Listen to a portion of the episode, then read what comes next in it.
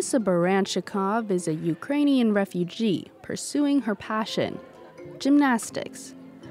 At just 14 years of age, she fled her country with her mom and is now competing with a club in the southwest of Paris. I was quite happy. There was a lot of clubs, and when they answered, there was happiness like, oh yeah, someone's finally answered because I went to different countries.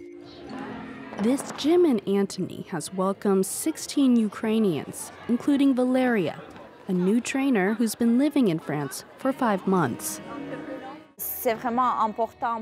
It's really important for me to share my knowledge and my experience with the girls. In Ukraine, gymnastics holds an important place. For the girls, the objective is to obtain results in France. Here, the gymnasts can work on their skills while also adapting to a new culture. I'm just excited every time I go. I feel the subject. I'm interested to work with him. I'm interested to like do something with my hands and with music. It's very funny for me. I don't really like competitions, like competition between the girls, but I like competition when I was working a lot, a lot. And here I finally show you what I've got. For their first months in France, Alyssa and her mother found emergency housing with Pierre Alain and Sylvie. Today, they're like a family.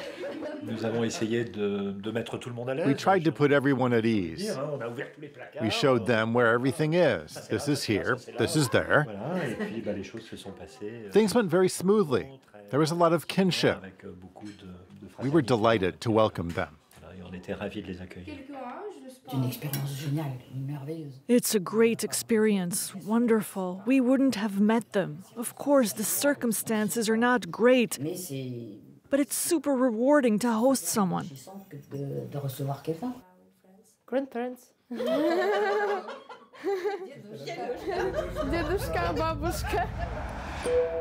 2,500 kilometers away, Alyssa's father and brother are in Kiev, trying to live amidst the daily power cuts and sirens. Good morning. Today everything's fine. There's light, and this morning there was no siren. Until the war is over, it's impossible to predict anything. I'm talking to you today, but tomorrow I might not be, which is what can happen. Not a day goes by without a call. It's good that she's safe, but it's horrible not to be with them. We want to see them, talk to them, and hug them. Everything changed after the 24th of February 2022. It's complicated to say what specifically changed because it was everything.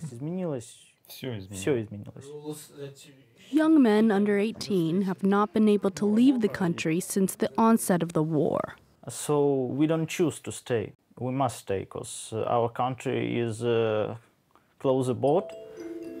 The separation is all the more painful because they don't know when it will end. It's sad. It's really sad, like we miss them. We want to go to them, we couldn't.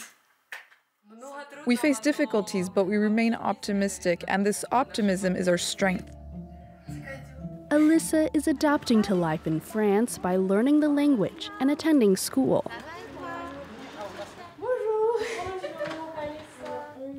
Every Thursday, she attends classes with other Ukrainians trying to learn French.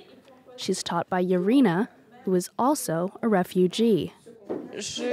I find that I can even help on a moral level. Maybe because I understand well what is going on in Ukraine right now and how we can encourage the students.